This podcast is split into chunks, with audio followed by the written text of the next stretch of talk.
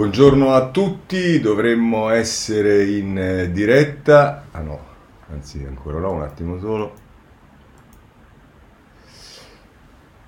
Ci siamo quasi. Bene, buongiorno a tutti. Eh, oggi è lunedì 14 giugno. Eh, purtroppo i titoli di oggi sarebbero dovuti, tutti, sarebbero dovuti essere tutti sostanzialmente sulle conclusioni del G7, su quello che è accaduto, sul ruolo di Draghi e poi in parte anche su ancora i problemi che ci sono riguardo i vaccini. Invece purtroppo le prime pagine di tutti i giornali sono centrate su quella che viene definita a seconda dei giornali la tragedia o la strage, ma nelle prime pagine dei due giornali romani diciamo, ci sono eh, i, i, paletti della storia, il tempo, la strage degli innocenti e non c'è dubbio che per come sono stati uccisi eh, i due bambini e l'uomo eh, ad Ardea in provincia di Roma eh, è veramente una strage degli innocenti. E dall'altra parte il messaggero che parla di una strage annunciata e mh, mm, spara e uccide due bimbi e un anziano era instabile e aveva la pistola del padre. Queste sono le domande che si fanno i giornali. Se volete poi trovate sulla Repubblica due pagine la pagina 18 e la 19 e dice Andrea, la strage del parco giochi, uccise due fratellini e un anziano, l'assassino ha sparato senza un perché anche a una quarta persona, poi si è suicidato nella casa in cui viveva con la madre, ingegnere informatico, era in cura per problemi psichiatrici, il pensionato in bicicletta ha tentato di proteggere i bambini appunto è stato colpito. E, mh, eh, va bene, poi qui ci sono le storie, le, Daniele doveva andare alla Lazio e Davide sognava di imitarlo, eh, sono i due ragazzi che sono stati uccisi e poi il, il killer della villetta accanto con la pistola eh, presa da, al padre ma nessuno eh, lo denunciava. Insomma eh, così, così, trovate su tutti i giornali una, una, una vicenda assurda incomprensibile eh, con molti interrogativi anche la stampa dedica la pagina 13 a questo, è il filo della vita tagliato senza un perché, ma quell'uomo non doveva essere armato, questa è l'analisi di Alessandro eh, Perisinotto. Eh, come nei miti greci non dobbiamo accettare di dipendere dal capriccio di qualcuno o dal caso, costruiamo aerei sicuri e preveniamo le malattie e poi diamo una pistola ad una persona malata. Insomma, la cosa qual è? È che eh, la pistola questa persona eh, l'avrebbe presa eh, al padre che era morto qualche mese prima, che faceva la guardia giurata e la pistola non si trovava, ecco la, la, domanda che tutti si fanno, se non si trova la pistola e hai a che fare una persona che già ha avuto precedenti dal punto di vista psichiatrico, eh, forse qualcosa in più mh, si poteva fare, ma insomma questo è il quadro della situazione, c'è poco altro da dire se non da rimanere sgomenti.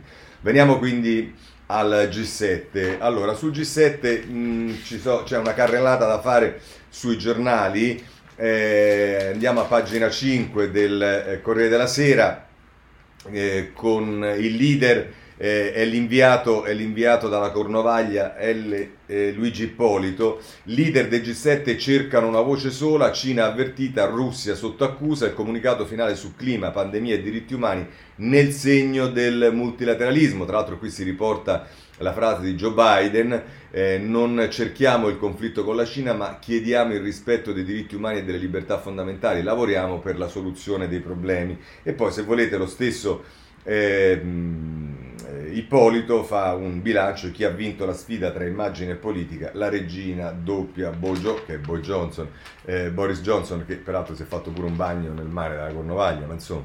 Andiamo a pagina 6 eh, Marco Galluzzo che è l'inviato al summit, Draghi, stop alle autocrazie, via della seta, valuteremo, il Premier chiede di agire sul clima e anche una lotta alle diseguaglianze. E qui se volete poi su altri giornali eh, trovate una lettura di una, di, in questa posizione di Draghi di una netta inversione di, di, di, strategia rispetto al suo predecessore Conte. E poi c'è l'intervista di eh, Paolo Valentino a eh, Manfred Weber, che è un, poli, un, politico tedesco ed è il presidente dei deputati del Partito Popolare Europeo, che dice l'Italia indica la strada, basta ingenuità con Pechino.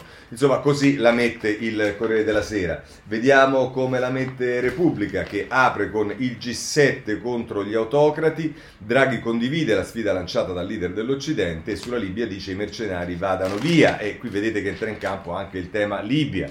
Biden chiude il G7, dice Federico Rampini, che è l'inviato di Repubblica, alternativa democratica alle influenze cinesi, Pechino reagisce, un gruppetto di paesi non detta legge, i grandi, una nuova indagine sul Covid e un miliardo di vaccini per le nazioni povere, accordo sulla tassa del 15% alle multinazionali. Questi sono i punti sintetizzati da Repubblica sui quali ha lavorato e trovato un accordo, anche se poi vedremo nei commenti.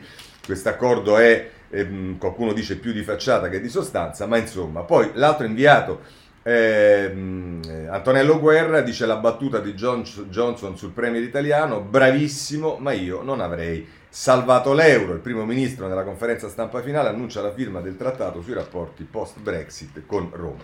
Allora, poi se volete, sempre eh, Tommaso Ciriaco, che è sempre l'altro inviato di Repubblica, eh, parla di Draghi, eh, Draghi siamo uniti contro gli autocrati, Libia via mercenari, il capo del governo lasciando Carbibei, eh, russi, turchi e siriani ritirino i militari da Tripoli, intesa con gli Stati Uniti. E vedete quindi il tema Libia entra prepotentemente anche dentro eh, il, questo G7. Ehm, lo stesso Claudio Tito poi eh, dice ancora dai big data alle comunicazioni il nuovo patto USA-Unione Europea sulla sicurezza. Il presidente americano e i vertici di Bruxelles sigleranno domani una cooperazione rafforzata per contrastare Pechino e Mosca, questo a proposito della ehm, cyber security. E poi ancora eh, c'è eh, un'intervista al politologo eh, Robert Kaplan, Putin vuole aprire un dialogo con Biden per uscire dalla morsa cinese, questo è quello che pensa il politologo americano. E questo vediamo eh, su Repubblica. Vediamo l'altro giornale nazionale che è la stampa, eh, che ehm, si occupa di questo a pagina del vertice e nelle pagine successive, la 4, la 5, con le stesse cose abbiamo visto un po' sugli altri giornali, e poi però in particolare eh, c'è un'intervista che eh, Uskin Audino fa con la ministra dell'ambiente tedesca e che, di, che è Schulz che dice l'energia nucleare non è pulita, Berlino si opporrà alla manovra francesi e qui ci sono problemi all'interno dell'Unione Europea. Parigi vuole che l'Unione Europea consideri l'atomica sostenibile e verde, ma non può essere così, dobbiamo abbandonarla. Eh, ancora dice paragonata all'energia solare e a quella eolica il nucleare non è più competitivo e dice ancora che gli USA sono tornati a occuparsi di clima al G7 anziché bloccare le discussioni, sono stati molto attivi e poi la dice ancora quando si alzano i costi dell'energia bisogna erogare welfare per aiutare le fasce più deboli. Questa è l'intervista al ministro tedesco eh, dell'ambiente. Ma a questo punto direi vediamo subito qual è il bilancio che fanno i commentatori sui giornali. Comincerei da eh, Pane Bianco sul Corriere della Sera, è molto lungo, lo devo sintetizzare, ma il titolo è Sorrisi in realtà G7, tra l'altro dice eh, Pane Bianco, che dice che appunto è, è, tra coloro che dice che è, è, più simbolico, è più sul piano simbolico che su quello sostanziale, il successo di questo G7 dice rilancio del, del multilateralismo, certamente, convergenze fra le due sponde dell'Atlantico su un ventaglio di temi rilevanti sicuro, ma la, ma la Lega delle Democrazie è una metafora per indicare una piena e recuperata leadership americana sull'insieme dei paesi democratici, auspicata da Biden per contrastare le potenze autoritarie, non è in vista. Questa è la valutazione che fa eh, Pane Bianco, che poi prosegue a pagina 28, lo vediamo e, ehm, e, che la mette così. In ogni caso, l'espressione nuova guerra fredda non è forse la più appropriata per indicare la competizione cino-americana. Non ci sono due blocchi compatti l'uno contro l'altro, e qui si fa riferimento prima a, a, a, diciamo, a quelli che erano i blocchi precedenti durante la prima guerra fredda. Nel sistema multipolare dice ancora Panebianca attuale, le minacce sono multiple e frastagliate, come dimostra il caso italiano. Nell'incontro fra Draghi e Biden ai margini del G7 si è parlato di vari argomenti e anche, a quel che risulta, di Libia. Per la sicurezza nazionale italiana la Libia è il primo dei nostri dossier. Il timore è che gli Stati Uniti mostrino piena comprensione per le preoccupazioni italiane, ma non una vera disponibilità a un rinnovato impegno. Ma dire Libia significa dire, giusto a proposito di regimi autoritari, Russia e Turchia, le potenze che, approfittando della latitanza statunitense degli ultimi anni, si sono insediate in quel paese e stanno consolidando le loro posizioni nei gangli vitali, più vitali della Cirenaica e della Tripolitania. È assai probabile che la loro presenza, talvolta in competizione, talvolta in collusione, e la loro influenza nel Mar Mediterraneo diventino sempre più marcate nei prossimi anni. Ce n'è abbastanza per sollecitare l'impegno americano, ma ci sono due ostacoli. Il primo è che gli Stati Uniti, in una linea di continuità da Obama a Trump a Biden, non sembrano disposti a tornare in forze con funzioni di deterrenza nel Mediterraneo. Anche il contrasto alla Russia nella visione di Biden sembra avere di mira più le aggressioni informatiche alle democrazie, nonché eh, gli equilibri militari fra NATO e Russia in Europa, che non l'attivismo russo in Medio Oriente e nel Mediterraneo. Dovrebbero essere forse italiani e francesi ad occuparsi di quanto accade in questo quadrante geopolitico? Bisogna essere realisti. L'Italia non dispone di un fronte interno in grado di reggere in presenza di crescenti tensioni e rischi per la sicurezza nel Mediterraneo. Se non è l'America ad occuparsene. Il secondo ostacolo si chiama Turchia. Biden, a differenza di Trump, ha condannato la repressione interna praticata dal dittatore turco Erdogan. Ma il caso della Turchia, membro sempre più anomalo della Nato, resta molto resta al momento intrattabile e rischia di diventarlo sempre di più. È vero che l'economia turca oggi va molto, ciò, no, va molto male, ma ciò non significa che l'era Erdogan sia al tramonto. Esistono abbondanti prove storiche che dicono che i dittatori, se controllano tutte le leve del potere, sono in grado di durare anche se l'economia del loro paese va a rotoli. Così, tra l'altro, l'analisi di Pane Bianco sugli esiti di questo eh, G7 che sono mh, mm, formalmente positivi ma invece concretamente sono controversi. Andiamo sulla Repubblica, è ehm, Giampiero Masolo che eh, affronta in prima pagina e poi nella pagina 22 eh, la questione e eh, la mette così, la ricetta del pragmatismo a pagina 22 Masolo. La conferenza stampa di Mario Draghi al G7 conferma un metodo e delinea un'agenda, postula iniziative concrete, fin dal suo discorso di insediamento il metodo è chiaro congiurare, eh, coniugare eh, atlantismo ed europeismo come due lati della stessa medaglia. Significa nella pratica compattare e rafforzare l'Europa per puntellare il rapporto transatlantico. Di per sé una linea non nuova nella politica estera italiana. A segnare la discontinuità è tuttavia il pragmatismo del Premier, netto nelle scelte occidentali di fondo, lontano dalla mera ortodossia delle dichiarazioni di principio. Alla fermezza sui principi seguono comportamenti conseguenti. Con Xi come con Putin e con tutte le autocrazie. L'agenda quindi, se, l'agenda quindi, se il G7 in Cornovaglia ha testimoniato la vitalità dell'Occidente sotto la ritrovata guida americana, l'unanimità del comunicato finale nasconde sensibilità diverse. A divergere, vedete che anche qui, eh, diciamo, se si esce dalla forma, da quel che appare, poi ci sono eh, divergenze. A divergere, scrive eh, Massolo, ehm, è anzitutto la, la differente percezione della minaccia cinese esistenziale e immediata per gli americani, più strategica e gestibile per gli europei, peraltro non unanimi e preoccupati in primis dei comportamenti russi ai confini orientali dell'Unione. Si indebolisce di conseguenza la compattezza sul versante commerciale e tecnologico, con il fronte europeo timoroso di un eccessivo acc- eh, accorciamento delle catene globali e dell'esclusione da tecnologie avanzate per le quali non è facile trovare alternative, e rischia di incrinarsi poi il consenso di fondo tra l'America impegnata a guardare al Pacifico e un'Europa restia a garantire eh, da sola stabilità e sicurezza nel Mediterraneo allargato. Metodo e agenda di Mario Draghi si integrano proprio in questo contesto, nella complessità di conciliare gli interessi di fondo. L'Italia si impegna oggi a sostenere un'agenda positiva dell'Occidente per smussare com- le contrapposizioni e si parte dai principi e li si cala in iniziative tangibili.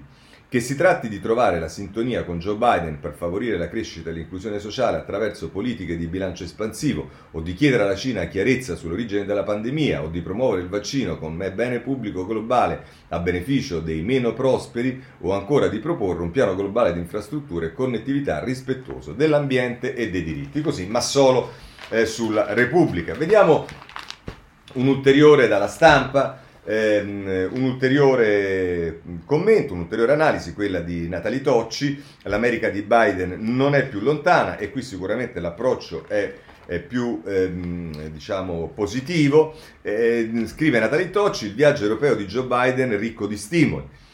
È la prima missione all'estero del presidente statunitense, lunga ben otto giorni, con un fitto programma di incontri bilaterali con i partner europei e multilaterali con le ricche democrazie al, mm, al, mondo nel quadro del G7, con l'Unione Europea e poi con il vertice NATO. Solo dopo aver riaffermato che l'America è tornata promuovendo il multilateralismo con chi condivide i valori della democrazia, Biden incontrerà chi quei valori non li condivide come Vladimir Putin. I simboli contano, il trauma della presidenza Trump è ancora vivo. È fondamentale affermare in maniera emblematica che con gli alleati si cerca il consenso sulle grandi sfide globali, come la salute, il clima, l'economia e la sicurezza, anche se bisognerà poi negoziare con concorrenti e avversari come la Cina e la Russia. E ciò che sostiene giustamente il Presidente del Consiglio Mario Draghi, che pur riaffermando con forza l'appartenenza valoriale euroatlantica dell'Italia, è consapevole che le soluzioni delle sfide globali del XXI secolo richiedono un consenso più ampio. Conclude così Natali Tocci. Parte, della, parte, dalla Cornovaglia la strada del riavvicinamento transatlantico e del rilancio del multilateralismo.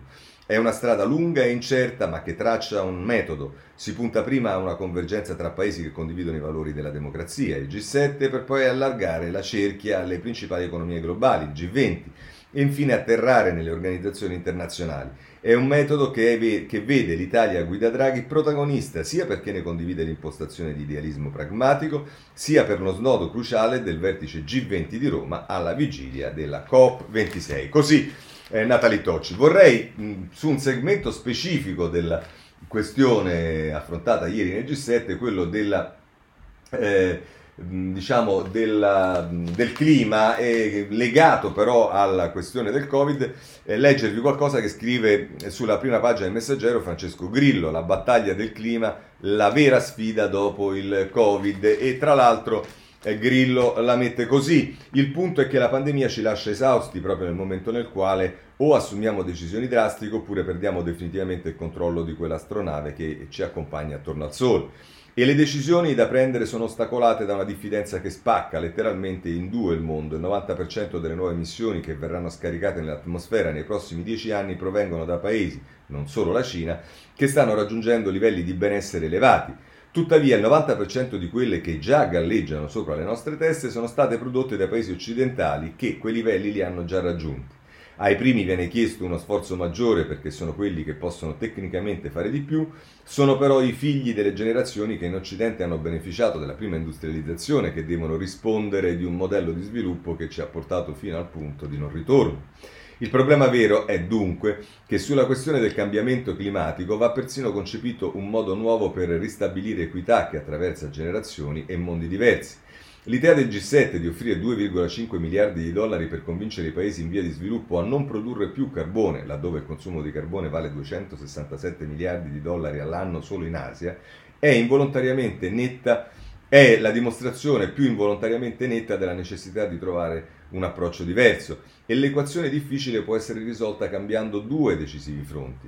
Dobbiamo innanzitutto rimuovere l'idea che rispondere al cambiamento climatico comporti necessariamente un costo la cui distribuzione impone negoziazioni impossibili e in effetti invece i numeri dicono che non è detto che i paesi che stanno riducendo le emissioni più velocemente ne paghino un costo in termini di minore crescita economica. La ricerca di modelli di produzione e consumo più sostenibili sono in realtà legati più, sono eh, in realtà legati a tutti i più formidabili treni di innovazione tecnologica, a partire dalle batterie elettriche fino alla ristrutturazione delle catene di distribuzione, che nessun paese può permettersi di perdere. Piuttosto che parlare nei vertici di G- G7 di costi, dovremmo ragionare di incentivi e persino di obiettivi vincolanti per raggiungere determinati traguardi che impegnino tutti. Gli inglesi dal 2040 non potranno più comprare veicoli alimentati con combustibili fossili. In secondo luogo, dobbiamo arrenderci all'evidenza che ormai per salvarci dobbiamo porci non solo la sfida politica di come ridurre le nuove emissioni, ma anche l'impresa tecnologica di come ridurre il ben più ingente stock di gas che sono già presenti nell'atmosfera, tecniche di cattura dell'anidride direttamente dall'aria o soluzioni più naturali di estensione delle foreste che di carbonio si nutrono, sono la frontiera al- alla quale arrivare con grande velocità con la velocità che in fondo l'umanità ha trovato all'improvviso quando ha dovuto investire tutto il suo talento scientifico per arrivare ai vaccini con i quali stiamo combattendo una guerra che sembrava già persa. Per riprendere il controllo di fenomeni che abbiamo innescato abbiamo bisogno degli stessi ingredienti che il mondo regolarmente trova quando vi è costretto dall'istinto alla sopravvivenza. idee nuove e coraggiose. Così eh, Grillo sul... Eh, Francesco Grillo ovviamente sul eh, messaggero. Bene. Passiamo ora alle questioni nostre e il tema prevalente non è più quello dei numeri, perché i numeri sono tutti in calo, continuano ad essere in calo, anche se cresce la, la, preoccupazione, lo vedremo, per la famosa variante Delta, anzi famosa, che sta diventando famosa in Gran Bretagna, dove sta facendo risalire eh, i contagi, in un paese che peraltro ha fatto eh, della vaccinazione sicuramente un punto di forza, eh, però da noi i numeri per il momento stanno tutti calando. E allora se andiamo sul Corriere della Sera, eh, a pagina 9 e, e, il virus mutato è pericoloso solo se infetta chi ha già completato l'immunizzazione, quello che ci dice Silvia Turin nella rubrica domande e risposte a proposito del eh, mutazioni delle, delle, de, di quello che sta accadendo in Inghilterra. Il raro contagio di un vaccinato con due dosi, test per 140, focolaio in palestra a Milano, in corso il sequenziamento degli altri positivi, la stima ceppo al 2,5% in Lombardia. Insomma, cosa è successo? In una palestra c'è stato un focolaio con 10, se non sbaglio, persone che si sono infettate e una di queste aveva fatto già la seconda dose di vaccino e quindi si è aperta una valutazione in generale su una, una, una, sì, un test per vedere come è possibile che sia accaduta una cosa del genere. Per quanto riguarda la campagna vaccinale, speranza e fiducioso, terremo il passo, a settembre avremo l'immunità di gregge, l'obiettivo dice resteranno le 500.000 somministrazioni al giorno, su Salvini dice stupidaggine accusarci di usare gli italiani come cavie. Ora, questo è quello che dice eh, Roberto Speranza, ministro della salute, poi eh, se volete, eh, c'è un'intervista di Margherita De Bacca, pagina 11 del Corriere della Sera, a Fabio Ciciliano, che è del, il membro del CTS, che dice gli Open Day con AstraZeneca hanno contribuito a ridurre la circolazione del virus e quindi diciamo difende gli Open Day che invece sono al centro del dibattito e anche delle critiche da molte parti. Eh, vediamo eh, eh, scusate, ehm, vediamo ancora che c'è un'intervista a pagina 12 del Corriere della Sera invece a Crisanti, eh, l'irriducibile, lo, così lo definisce eh, sul Corriere della Sera Alessandro Trocino, io una Cassandra, la mia è coerenza e non ho fatto errori. Ecco, quelli che in tutto questo casino che c'è stato, con tutte le cose che sono state dette, che non sono avvenute, che sono avvenute, che non sono state dette, avere uno che ha questa eh, sicumera di dire che non ha fatto errori, ma insomma, il microbiologo dice non ne siamo fuori, Italia vulnerabile, se mi avessero ascoltato avremmo avuto meno morti. E vabbè, se, se, se eh, questo è quello che ci propone il Corriere della Sera con eh, Crisanti, adesso aspetteremo che arrivi pure eh, Galli, che è l'altro che ci... Eh, che, diciamo che, che, che, oltre a fare politica ogni tanto si occupa anche di comunicare queste cose, ma andiamo sulla Repubblica a pagina 7 eh, che eh, a pagina 6 scusate dice il, pa- il, pasticcio senza fine sul vaccino eterologo il no della campagna da noi niente mix anche la Lombardia si ferma figliuolo dice ho chiesto scorte extra dai fa- di farmaci a RNA ora il tema qual è?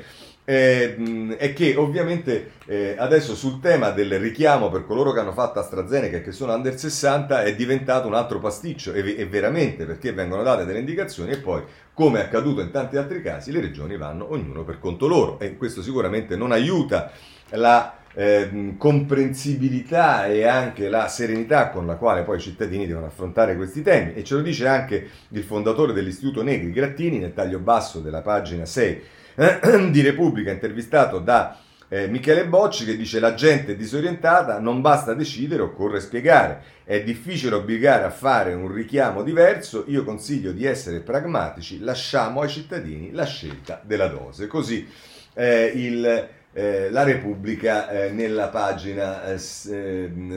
Eh, eh, anche la stampa, pagina 9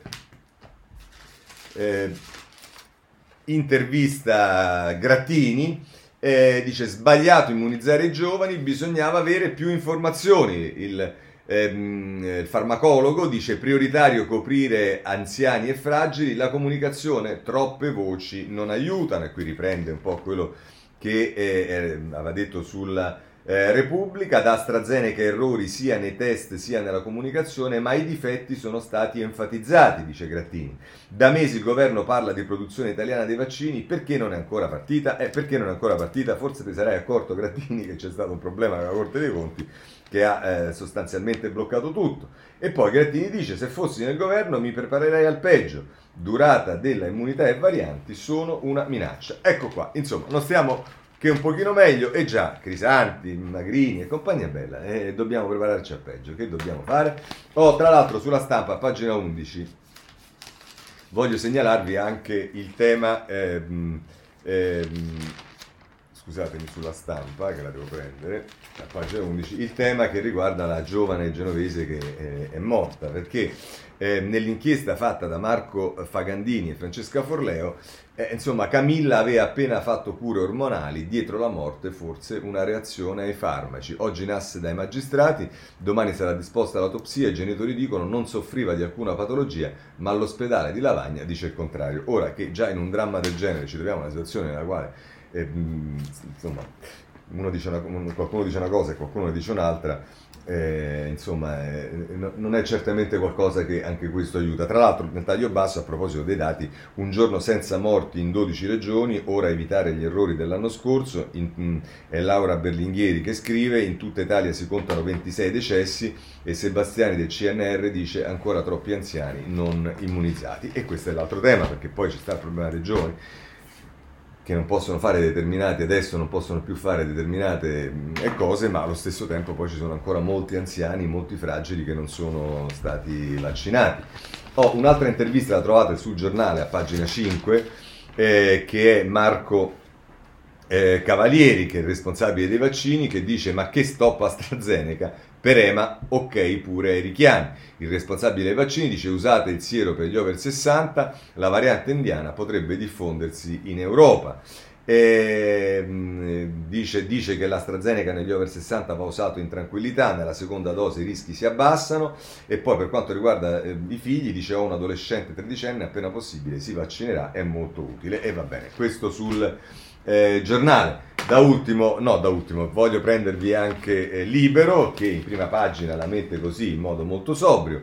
Speranza ci manda il vaccino di traverso, ministro al caos, l'ultima versione dell'esecutivo, sia il mix di farmaci, dati incoraggianti, di certezze però non ce ne sono. E De Luca ora si ribella e dice fermate tutto. Ecco, questa è la sintesi che fa Libero di tutto quello che abbiamo detto fino adesso. A proposito di vaccini, e concludiamo questo capitolo, voglio segnalarvi il foglio che dedica tutta la prima pagina del, ehm, dell'inserto ehm, con Emilio Bucci, Gilberto Corbellini e Michele De Luca, AstraZeneca e il principio di responsabilità una questione di dati, quello di Oxford non è un virus di serie B, ma anche di scelte. L'azzardo degli open day nei giorni in cui la circolazione del virus era in calo, le raccomandazioni oscillanti al posto delle decisioni. Un'indagine e questa è una intera pagina che suggerisco di leggere perché mette in evidenza tutte le eh, anomalie, se vogliamo usare un eufemismo, che si sono scatenate sul farmaco ehm, sul vaccino AstraZeneca. Oh, vi dicevo che eh, però tutto questo, l'abbassamento dei dati via dicendo, comporta, l'abbiamo visto, che sostanzialmente tutta l'Italia va in zona bianca, 12 regioni con zero morti, nell'Italia che si colloca in bianco, scrive la Repubblica a pagina 7 con Alessandra Ziniti, per la prima volta dopo nove mesi nessun decesso in Lazio e Veneto Calano anche i contagi e i ricoveri, da oggi due terzi del paese senza coprifuoco, ma è allarme nelle grandi città per la movida violenta. E questo è uno dei temi che oggi non è affrontato dai giornali, ma che ancora nelle immagini eh, televisive vediamo ripetutamente di quello che eh, accade eh, nelle nostre principali piazze. Oh, eh, visto che parliamo di ragazzi, eh, mh, tocchiamo il tema della scuola con il, con il messaggero a pagina 13. Ehm, così ci avviamo poi invece alla parte più di eh, progetti e economia e compagnia bella della ripresa. La generazione della DAD, una maturità di serie B, eh, scrive Lorena Loiacono sulla pagina 13 del Messaggero. Esame al, esame al via da mercoledì, sondaggio di scuola.net, 7 su 10 non sanno come si svolge. Più della metà si dichiarano impreparati e temono che il loro diploma verrà meno. E qui c'è un'intervista eh, ad Antonella eh, Polimeni, che è rettrice dell'Università eh, La Sapienza di Roma, che dice il pericolo più grande è che abbandonino gli studi universitari. Dobbiamo evitare che questo fenomeno aumenti con il Covid. Eh sì, perché poi c'è anche questo come tema di sfondo. Visto che parliamo di ragazzi, di famiglie, di scuola, allora andiamo sul Sole 24 Ore che ci dice che assegno unico al via da luglio. Ecco chi vince. La soluzione ponte per l'avvio del 2021 premia i nuclei con ISE fino a 15.000 euro e quelli con almeno eh, tre figli. Se volete trovate tutto ehm, nella pagina... Ehm, nella pagina 3 dove trovate nel, nel, nella, nel, in questa analisi fatta da Michele Finzio, eh, gli esclusi, eh, le misure cumulabili, chi vince e chi perde, la selettività degli importi, le famiglie numerose, insomma tutta un'intera pagina e poi si riporta anche una, free, una frase della ministra Bonetti, se le famiglie investono per crescere i figli, quelle famiglie stanno contribuendo al benessere eh, collettivo. Insomma, eh, parte l'assegno unico, sapete che è la manovra per eccellenza che, eh, sul quale ha lavorato Italia Viva, nel più generale Family Act, presentata alla Leopolda di due anni fa, se non erro, e che con orgoglio anche è giusto che Italia Viva la rivendichi. E meno orgoglio è un tema, quello del debito pubblico, di cui si occupano eh, Boeri e Perotti sulla Repubblica in, primo, in, prima pagina, in realtà è solo un richiamo perché poi l'intera pagina 13 si occupa eh, di questo, eh, una ripartenza a tutto debito, così l'Italia rischia. C'è troppo ottimismo sulle politiche espansive della BCE e sulle stime di crescita. Lo scenario potrebbe cambiare.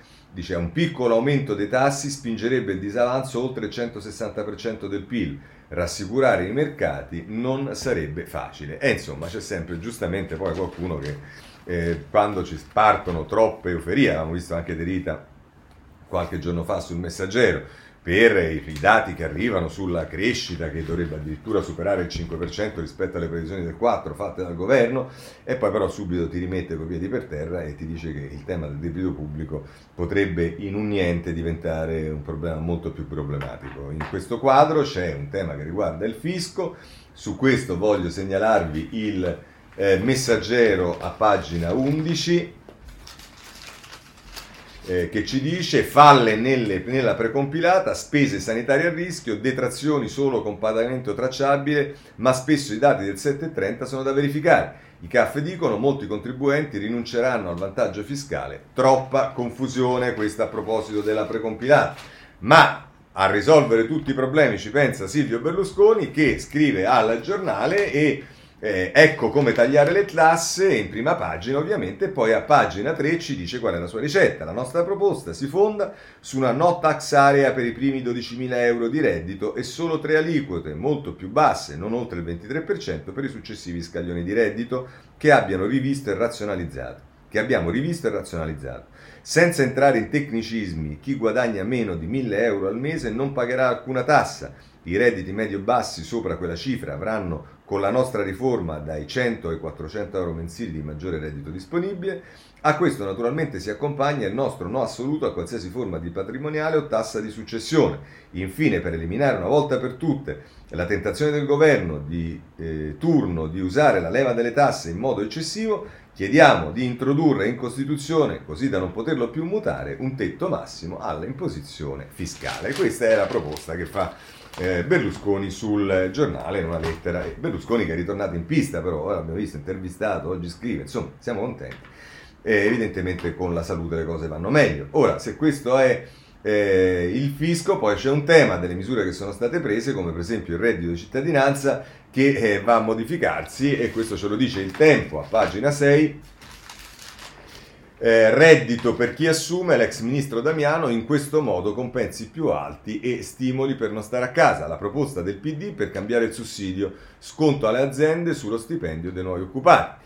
E dice ehm, che c'è un'intesa anche con il Carroccio, anche gli esponenti della Lega hanno chiesto più volte di modificare il provvedimento per renderlo più efficace. Quindi quello che era diventato un provvedimento difeso eh, con le unghie dei denti dal PD quando c'era il governo Conte l'alleanza strategica, il leader del futuro e bla bla bla bla bla, adesso anche nelle proposte del PD diventa qualcosa che comunque andrebbe modificato. Bene, ci fa piacere. Eh, tema blocco dei licenziamenti, voglio tornare sul Corriere della Sera perché continua a occuparsene e già aveva scritto qualcosa nei giorni scorsi sul Corriere eh, Magatti, ma oggi ci ritorna a pagina eh,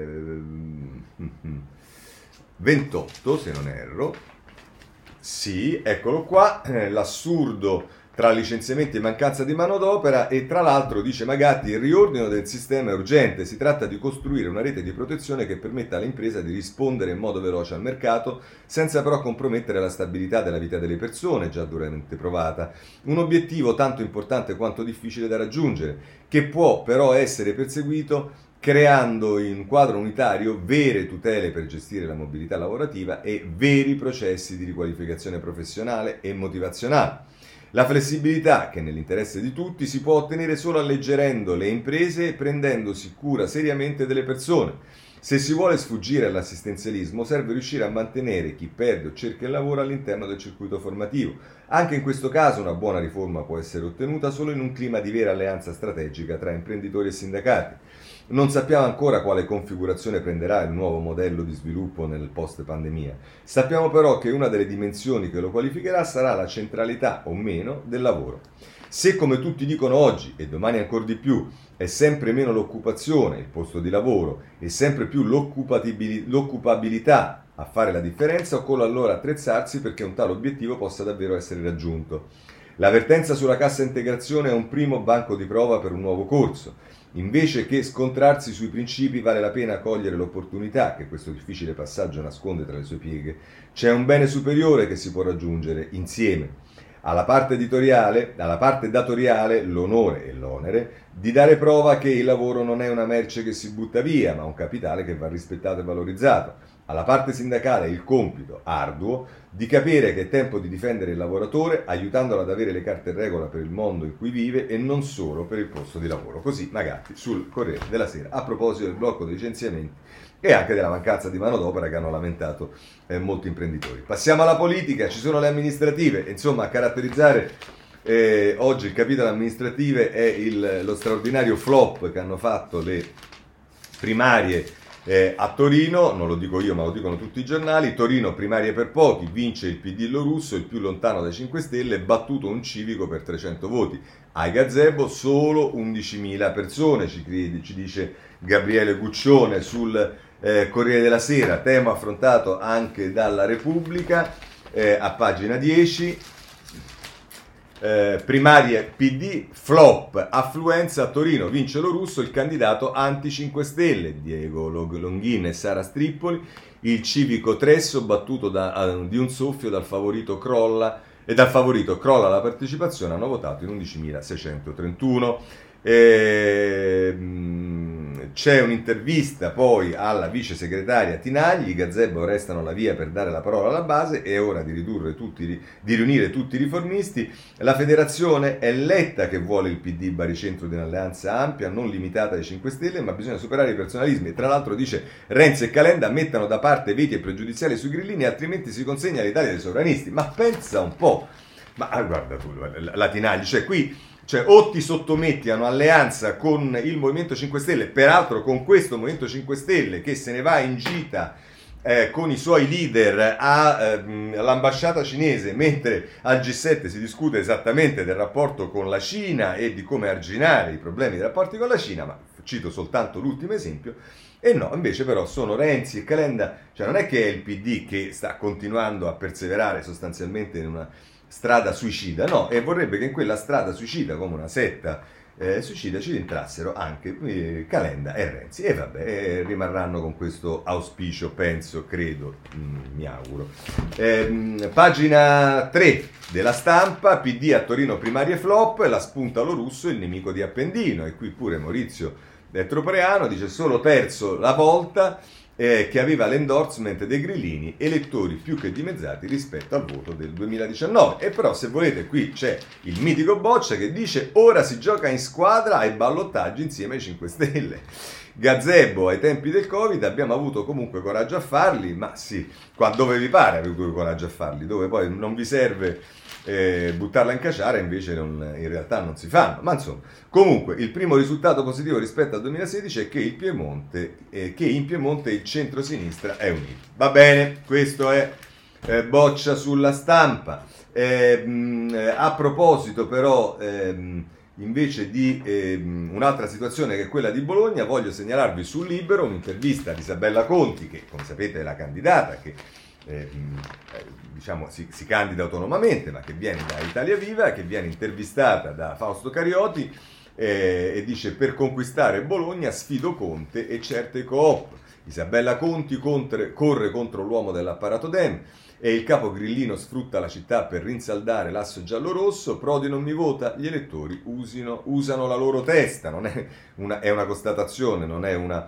eh, invito eh, quello di, della Conti, tra l'altro dice Cariotti, e, mh, dice questa storia delle coppe non crede che gliela faranno pagare ora che si candida. Dice non è un problema che mi pongo, sono cresciuta con valori di centrosinistra, ho amministrato la mia terra con impegno, rischiando sempre improprio. Per avere fatto rispettare la legge ho subito richieste di risarcimento danni per 4 milioni di euro e ho vinto.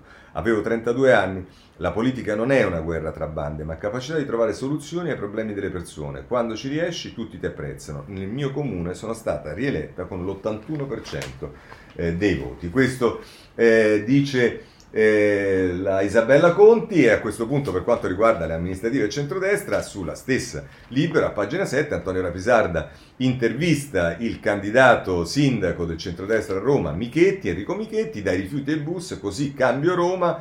Eh, per amministrare serve competenza basta uno vale uno il programma è già chiaro e con Mu e Sarri. Eh sì e qui adesso torniamo a calcio. Va bene, eh, questo è il candidato del centrodestra, ma a questo punto c'è un interessante ehm, editoriale di Cacciari proprio sul tema dei sindaci e di come, secondo Cacciari, una delle poche riforme che hanno funzionato, e su questo siamo assolutamente d'accordo con Cacciari, cioè quella della riforma dei sindaci del 93, eh, di fatto poi è stata annientata nel corso del tempo. Sindaci, viaggio al termine della notte e così la mette Cacciari.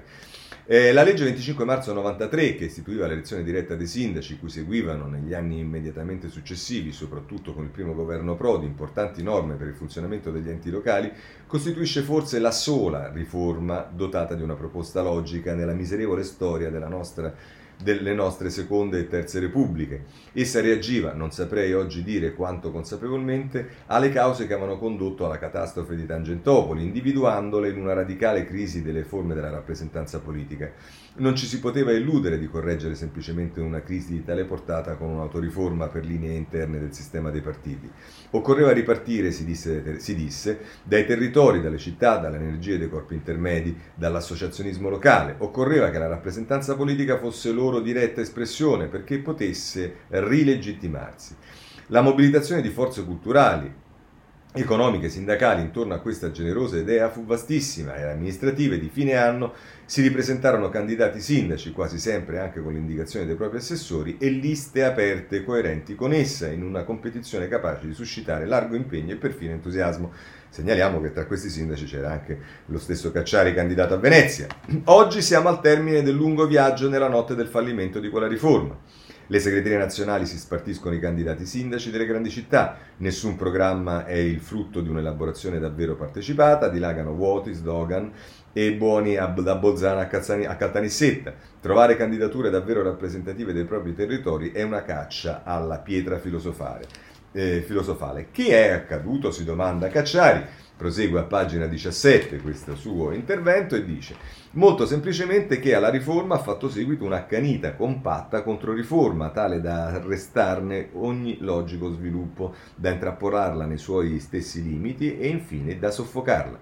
L'elezione diretta del sindaco comportava infatti l'affermazione della centralità dell'autonomia locale del nostro contesto istituzionale, ma essa presupponeva due condizioni, la precisa definizione dei poteri dell'ente locale e soprattutto in materia economica e finanziaria da un lato e la revisione complessiva a livello istituzionale dei rapporti tra città, regioni e poteri centrali dall'altro allo straordinario aumento di responsabilità derivante dall'elezione diretta non ha fatto da contraccolpo soltanto una costante diminuzione dei trasferimenti dello Stato all'ente locale, in una prospettiva di crescente responsabilizzazione di quest'ultimo, ciò poteva anche comprendersi. Il legislatore ha sottratto alla responsabilità dell'ente locale la piena capacità di decisione su materie fondamentali che sono, direi per natura, di sua esclusiva competenza. Eh, e qui dice tra l'altro il caso clamoroso delle imposte sulla casa. Così eh, Cacciari in una eh, severa analisi del fallimento di una riforma che eh, invece aveva mh, dato molte cose positive in quel periodo, sempre ovviamente secondo Cacciari. Per quanto riguarda la politica vi voglio segnalare due eh, sondaggi che mi paiono diversi. Uno è quello già visto in cui ehm, la Fratelli d'Italia sorpassa eh, la Lega e mm, ne scrive eh, Cesare Zapperi, ehm, i sorpassi tra i partiti a quota 20%, il gradimento di Draghi sale al 70,8%, insomma PD al 28%, Fratelli Italia al 25% che supera la Lega al 21% e se volete in tutto questo ritorniamo che Italia Viva viene data in questo sondaggio che presumo sia quello di mh, Pagnoncelli, di Ipsos, sì, eh, mh, eh, che viene data al, all'1,8%, cioè stabile praticamente da tre settimane, ma insomma Ipsos non è stata mai particolarmente eh, generosa nei confronti di, ehm, di, di, Italia Viva, mentre ci sembra sempre molto generosa nei confronti del Partito Democratico. E va bene, questo è Draghi al 70%, eh, che eh, diciamo, il, il, Presidente del Consiglio era ehm, eh, a maggio ehm, al, 62, al 62%, poi è ehm, andato via via crescendo fino al 68,8% eh, del, ehm, del, di giugno, eh, ah no scusate, al 60 sì, del 3 giugno e adesso va al 78 con il governo al 68,8. Questo è quello che ci dice il Corriere della Sera. Mentre invece per quanto riguarda eh, la Repubblica, eh, pagina 11, eh, la Meloni davanti a Salvini è lei la leader preferita da chi vota centrodestra, è quello che ci dice Ilvo Diamanti. E qui ci sono le domande. Quale leader di centrodestra alle prossime elezioni? Secondo lei chi dovrebbe essere il leader del centrodestra alle prossime elezioni? E Giorgia Meloni passa dal 19 eh, del, eh, di tutti gli elettori, cioè tutti gli elettori compresi quindi evidentemente quelli di centrodestra dicono 19, mentre gli elettori di centrodestra dicono il 32. Per Matteo Salvini il 12% di tutti gli elettori e il 24% per quelli di centrodestra, per Silvio Berlusconi il 5% di tutti gli elettori e il ehm, eh, 6% per quelli di centrodestra eh, altro eh, 12 elettori per, mh, per, quanto riguarda tutti gli elettori e 8 per gli elettori di centrodestra, ma soprattutto non risponde, indovina un po', eh, è chiaro che tutti gli altri elettori non rispondono al 52%, ma è anche non indifferente il 30% che non risponde degli elettori di centrodestra. E l'altra domanda che si fa, secondo lei, chi dovrebbe essere il leader del centrodestra? ah, no, questa è la tabellina, scusate, vabbè. Ce la possiamo risparmiare, è quella che va a vedere dentro i voti del centrodestra. Va bene, questo per quanto riguarda i sondaggi. Veniamo allora ai partiti. Comincerei Repub- dal Movimento 5 Stelle, che a pagina 12 eh, con eh, Matteo Cucciarelli si occupa delle 5 Stelle. Conte, nella mia rivoluzione gentile, proposta sul doppio mandato. Chiede agli iscritti una grande investitura, lealtà a Draghi, ma diremo la nostra. E qui riporta quello che eh, Conte ha detto, o meglio non ha detto, per esempio sul doppio mandato, eh, dall'annunziata, intervistato dall'annunziata, ma lo stesso Matteo Pucciarelli poi firma un retroscena, la, de- la deroga sarà per i meritevoli, in squadra tre nominati e tre eletti. In segreteria Todd, Azzolina e Appendino, l'ex premier cerca una mediazione tra ortodossi e non. Vabbè, auguri come diceva quello. Eh, questo è quello che ci dice eh, Repubblica a proposito del Movimento 5 Stelle, ma la notizia, la, la, diciamo lo scoop di oggi, comunque la cosa di oggi è l'intervista a Luigi Di Maio sulla pagina 2 della stampa eh, Andrea Malagutti con l'intervista, ecco il nuovo Movimento 5 Stelle che parla alle imprese e difende il ceto medio.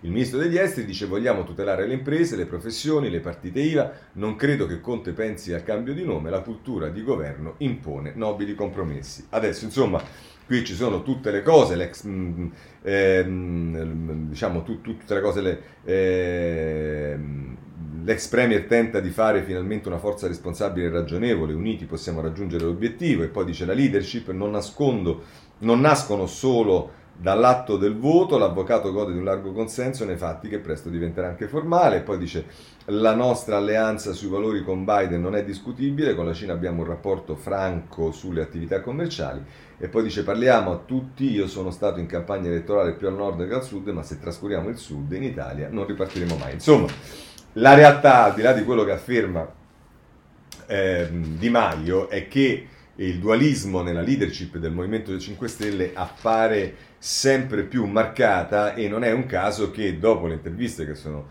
state nei giorni scorsi a Conte, eh, oggi l'intervista di riferimento mh, è a Di Maio che parla in realtà come, un, eh, come il leader del Movimento 5 Stelle, quindi vedrete che ancora, come dice qualcuno, eh, ne dovremo vedere eh, delle belle. Non abbandona il Movimento 5 Stelle il giornale, che lo fa a pagina 11, eh, mettendola così, Conte avverte Grillo, deroghe per i big sul doppio mandato, il leader in Pector prepara una proposta ragionevole, nuovo Movimento 5 Stelle tra dieci giorni. Eh, eh, insomma, eh, questo è quello che eh, da cittadini a onorevoli è alla fine dei 5 Stelle, Vittorio Macioce, insomma questo è quello che pensa, ma lo sapevamo, insomma, il giornale sul Movimento 5 Stelle. Eh, segnalo, a proposito però del Movimento 5 Stelle, c'è il punto di Stefano Folli oggi su Repubblica, lo vediamo a pagina 23.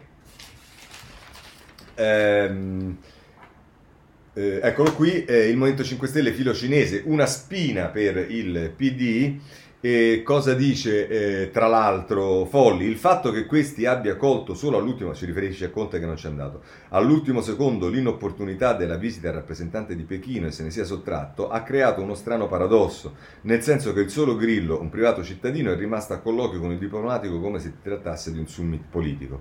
Evidentemente devono essere molto forti questi interessi commerciali che il Movimento 5 Stelle nella persona del suo fondatore con l'assenso di Conte vuole tutelare.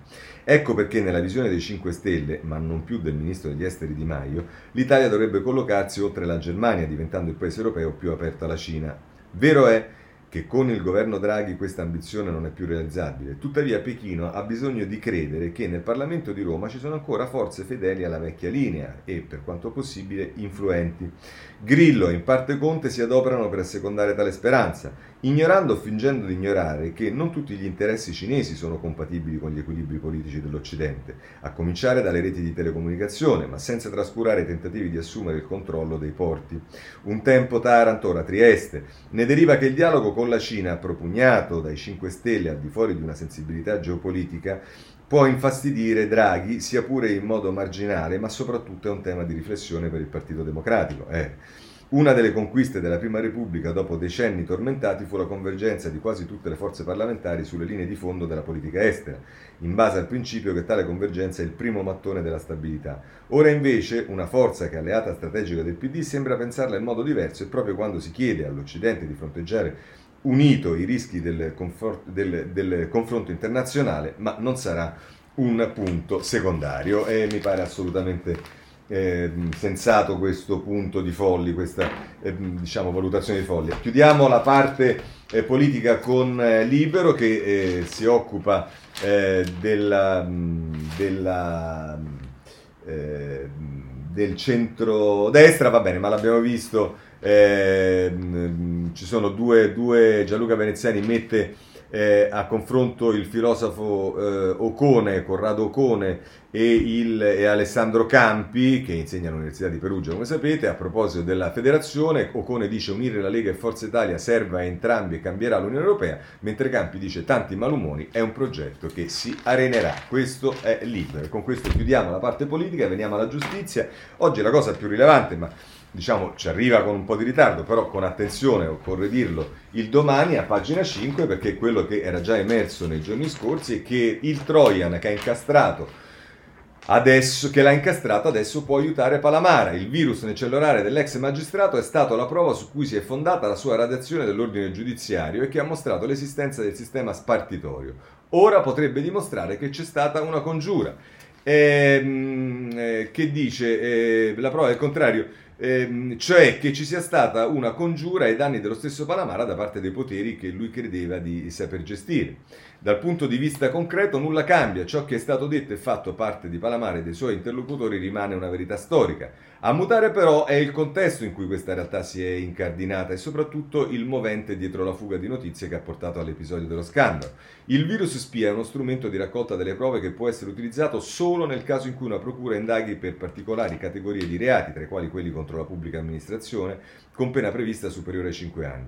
Secondo le regole del codice di procedura penale, le società terze che si occupano della raccolta dei dati devono veicolare direttamente i file alla procura che sta indagando eh, in server di proprietà dell'ufficio inquirente. Nel caso di Palamara invece le cose sono andate diversamente e questo l'abbiamo visto grazie anche al mh, riformista e non solo nei giorni scorsi e questo potrebbe diventare un'arma a favore di eh, Palamara. Per quanto riguarda la riforma della giustizia voglio segnalarvi su Libero un'intervista a Gaia Tortora eh, io non so se è forzato il titolo, ma comunque cosa dice Gaia Tortora? Per riformare la giustizia ci vuole uno come Salvini, la giornalista del, della Sette dice il leghista è coerente, i radicali si sono avvicinati a lui perché serve una forza che appoggi il referendum in Parlamento. E a proposito dell'intervista eh, Francesco Specchia dice a proposito di Mattarella dal capo dello Stato che è anche presidente del CSM mi aspetterei che prendesse posizione, Cossiga lo faceva, sguainava la spada. Sulla Costituzione dice concordo col professor Flick, per cambiare la giustizia in Italia bisogna cambiare la Costituzione. Sul PD dice mi sono stufata, Letta che si inventa la parola impunitisti evitando garantisti, il PD che si accorge solo ora della separazione delle carriere e poi a proposito dei magistrati dice molti magistrati fanno il loro lavoro in silenzio ma dovrebbero reagire, darsi una mossa, non lo fanno perché hanno paura del sistema. Interessante questa intervista a Gaia Tortora, come tutti saprete è la figlia di Enzo Tortora. Segnalo sul tempo un'intervista, un'altra intervista, in questo caso al ex sindaco di Lecco, Ugetti, eh, a pagina 11, carcere e tanto fango, ma non ho fatto niente. L'esponente politico per 5 anni si è dovuto difendere dall'accusa di turbativa d'asta, è intervistato dal Tempo. Eh, eh, voglio segnalarvi sul messaggero una questione che riguarda la sicurezza, ma quella eh, diciamo ehm, informatica, a pagina 19 eh, del messaggero. Eh, sicurezza informatica, il nemico è ovunque, server che si bloccano all'improvviso paralizzando la rete, criminali che vendono i dati personali dei vaccinati italiani, la nuova agenzia per la cyber security avrà molti casi difficili da affrontare bisognerà colmare un ritardo di anni. Questo dice Umberto Rapetto sul messaggero a pagina eh, 19. E poi vi segnalo ancora due cose per quanto riguarda sempre il messaggero. La RAI eh, continua la guerra del messaggero, pagina 10. Eh, Rai a Milano, spese pazze, raddoppia il costo d'affitto. In fiera locali troppo piccoli per gli studi, servono più metri quadri il canone lievita. Nel CDA si apre lo scontro per il rinvio della ristrutturazione della sede di Viale Mazzini. Francesco Pacifico sul messaggero, la sua guerra giustamente dal punto di vista poi soprattutto del messaggero eh, del trasferimento della RAI a Milano. Invece per quanto riguarda l'ILVA, eh, anche qui ci sono problemi di costi, ce lo dice la stampa a pagina 16, dubbi allarmi sui conti di ILVA, il buco che Invitalia ha ignorato, il rapporto di KPMG per Arcuri, eh, prima dell'ingresso dello Stato, posizione finanziaria più bassa di 1,6 miliardi, questo ci dice la stampa. Eh, si torna con il Corriere della Sera sul caso di Eh, Saman, la ragazza che ancora non si riesce a trovare, che presumibilmente è stata uccisa, oggi eh, mh, sono, vengono fuori delle dichiarazioni della madre, Alessandro Fulloni, che è l'inviato a Novellare in provincia di Reggio Emilia, la madre di Saman dopo il no alle nozze, per noi in Pakistan un vero disonore. In un video i genitori in partenza a Malpensa. Questo eh, il Corriere della Sera. Poi c'è da segnalare, sempre sul Corriere della Sera, un altro caso di omofobia nei confronti di una star di eh, amici, la star di Amici e gli insulti omofobi, attaccato per il mio vestito fucsia, San Giovanni apostrofato per strada, non siamo ancora liberi di essere come vogliamo, dice questo ragazzo. E vabbè, questo assolutamente è una realtà, ahimè. Eh, il Corriere della Sera sempre eh, meritoriamente continua a seguire la vicenda di questo nostro connazionale che è stato arrestato in Sudan e vive in condizioni di restrizioni a dir poco eh, criminali, una gabbia a 50 gradi per l'italiano in Sudan, la protesta di Venezia, i selfie e gli sms inviati da Marco Zennaro alla famiglia. Eh, insomma, ci sono iniziative a Venezia e forse bisognerebbe che anche il governo se ne occupasse in maniera più eh, diretta. Israele, vabbè, è inutile che vi dico che eh, tutti i giornali riportano della fine dell'epoca Netanyahu e che su questo vi segnalo anche un eh, editoriale di, Franceschini, di Enrico Franceschini sul eh, Repubblica, pagina 22, che eh, cosa resta di Netanyahu, dice Benjamin Netanyahu, ha molti detrattori in patria e all'estero, eppure l'eredità che lascia Israele, cedendo il comando con la palma di premier più longevo nella storia dello Stato ebraico, è duplice. Da un lato è stato l'artefice della modernizzazione economica e il garante della sicurezza nazionale, culminata negli accordi di Abramo che hanno allargato la pace con gli arabi agli Emirati e al Bahrain, al Marocco, dall'altro in 15 anni di governo non ha risolto la questione palestinese, fonte di ricorrenti conflitti come testimoniato il recente scambio di razzi missili con Gaza e dilemma che divora entrambi i popoli da sette decenni. A farlo cadere in modo simile a Silvio Berlusconi ha contribuito una lunga serie di scandali e procedimenti giudiziari che potrebbero vederlo condannato per frode e corruzione. Non è escluso che possa prendersi la rivincita perché l'eterogenea coalizione che lo sostituisce mette insieme destra, centro e sinistra ebrei religiosi arabi e musulmani per raggiungere una maggioranza di un solo seggio e sarà lui a guidare l'opposizione alla testa del partito di maggioranza relativa.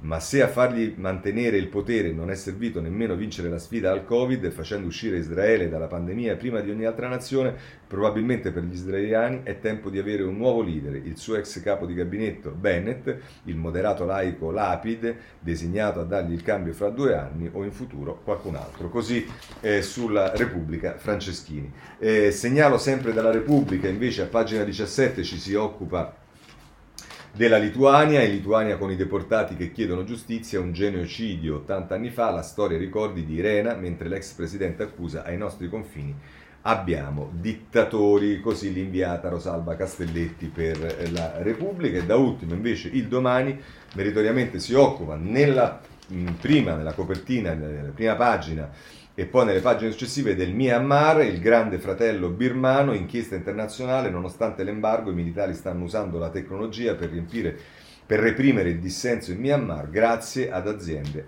europee, una italiana. Così eh, denuncia il domani. Con questo chiudiamo la rassegna stampa di oggi. Io vi auguro una buona giornata e se volete ci vediamo domani alla stessa ora. Buona giornata a tutti.